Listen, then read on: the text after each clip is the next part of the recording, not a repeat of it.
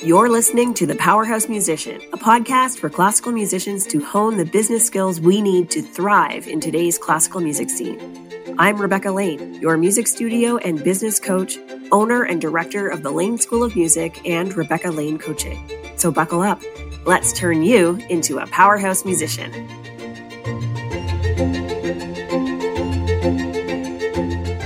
Good morning, everyone. So I know a lot of you have thought about this before renting another space for my music studio and what that would involve and how I would calculate if it's worth it and how I would go about all that.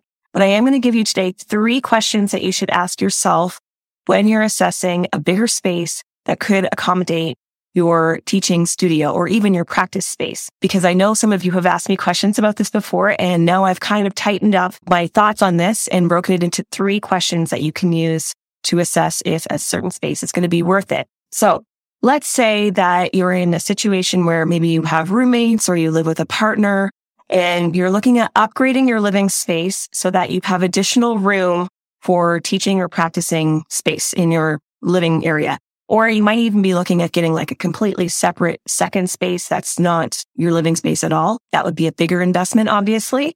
But even if you're just looking at maybe getting a three bedroom apartment instead of a two bedroom or something like that, this will still completely apply. There are three questions that you need to ask yourself in order to see if this additional investment is going to be worthwhile. And the very first one obviously means that you need to assess the cost. So you're looking at how much that space would cost in comparison to what you're paying now. So I just took a quick look around because I haven't rented a residential space in a long time. I just took a quick look around at some apartment listings in downtown Toronto just to see and it looks like $500 is a good ballpark for upgrading from about a one bedroom to a two bedroom. So you're looking at least, it could be a lot more than that, depending on what you're getting, obviously. But let's just use 500 because it's an easy number to work with. Your whole rent isn't going to be $500, obviously. But if you're upgrading from, you're adding like space to your living and you're moving from a one bedroom to a two bedroom or even a two bedroom to a three bedroom, around 500 is probably going to get you that upgrade an additional $500. So let's say that, that you've assessed the different spaces. You found a place that you want to move and it's about $500 more. The question that you need to ask yourself then is obviously, how many more students would I need in order to cover that additional cost? Because you don't want to make less than what you make now, right? You don't want to be paying more in rent than you're going to be receiving in revenue or whatever it is, however you're generating income. You want to make that space work for you. So let's say that, you know, you're going to increase your expenses by about $500 a month. How are you increasing your income to the same degree? What does that look like in terms of students? So $500 a month means about $6,000 for the year.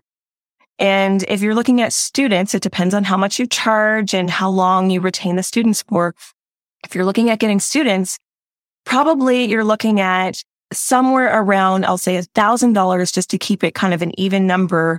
If you're booking a student for like 10 months of the year, if they're kind of a consistent student, it's going to be somewhere in the realm of a thousand dollars, possibly more, depending on how much you charge. So you're looking at getting that works out to be you need 12 new students in order to make that investment worth it for you. Did I do that math right? So $6,000 or sorry, six new students. So $500 a month means $6,000.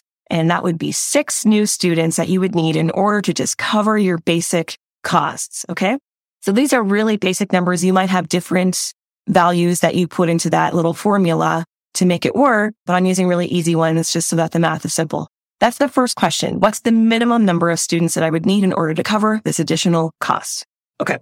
The second question that you need to ask is, what's the maximum revenue or profit or gain that I can make in this new space? So if you're moving out of a two bedroom apartment into a three bedroom apartment and you have this additional room that can now be used for teaching, how many days are you actually going to be using it? How many students can you actually have on those days?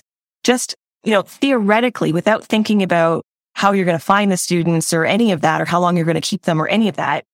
How many could you actually fit into that space? Because there is a maximum. with teaching students with, you know, a studio space, there is a cap. You have a capacity. You only have so many hours in the day that you can have lessons in one specific space, right? You can't have three lessons in that space at the same time. So what is the maximum number? And that maximum, it depends on how many days you're willing to teach. It depends on, you know, what times of days you think you can find students and when students are coming to you, if you're teaching adults or you're teaching small children, depending on what t- times of day that they're coming. How many students could you actually fit into that space? And then what else would that space be used for? Is it going to be used for practicing? Are you going to be sharing it with other people? What is kind of the maximum usage of that space? And then how much revenue can that generate for you? How much income can that generate for you? So then you have your two numbers you have your minimum amount. I need six students in order to just make this worthwhile. And the maximum students I could, you know, realistically teach in that space might be like, you know, 30 at the most or something. And so often what we do is we think, oh yeah, if I, if I have 30 students, I'll be making X number of dollars. That sounds great. This is a great investment. I'll be making this much money and I'll have 30 students and I'll also be gaining. This sounds great. Yes, I'm going to do that. But the third question that you need to think of is this. How long is it going to take me to go from six students to 30 students? So you're not even going to rent the space at all if getting six students doesn't sound reasonable to you in a very short amount of time. So unless you have that kind of pipeline built already, you have your website, you have your forms, you have your follow up emails, you have your fee structure all set up. And unless you have that set up first, and you know for sure that you have the infrastructure to receive new students, then I don't recommend that you go ahead and rent a new space hoping to fill it. But if you think that you can get your minimum and you're hoping for your maximum, how long is it going to take you to get to that maximum? Because if it's going to take you, you know, six or seven years before you max that out, you could be in a completely different stage of life by then that might be too long to bother investing in that particular space. If the rent might change or you might want to move or you win an audition in a different city or something like that. That might not be reasonable for you to, you know, aim for that maximum. Maybe you're never going to get there in the lifespan of your, you know, rental agreement with this new space. So these are the three questions you have to think about. What's the minimum that I need to cover just the cost? So I'm not losing money with this investment. What's the maximum I can fit into this space? And then number three, how long would it take me to reach that capacity? And do I have the infrastructure prepared to receive people, to receive new students so that I'm actually building up my teaching studio and making use of this space? Those are the three questions you should be thinking of.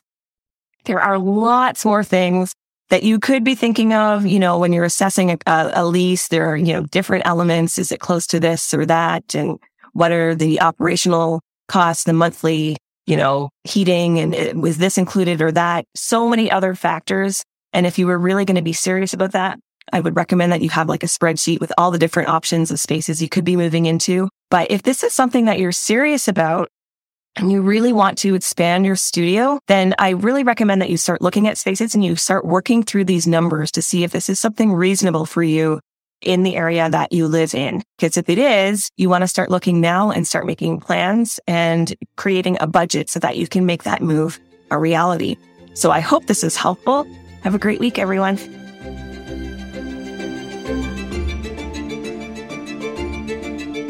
Thanks for listening to The Powerhouse Musician. If you've enjoyed this episode, leave us a review. Your ratings and reviews help more people like you find our podcast. Don't forget to subscribe and share this episode with someone you think will love it. To meet more powerhouse musicians like yourself, join my free Facebook group, The Powerhouse Musicians. Until next time, I'm Rebecca Lane, and you are a powerhouse musician.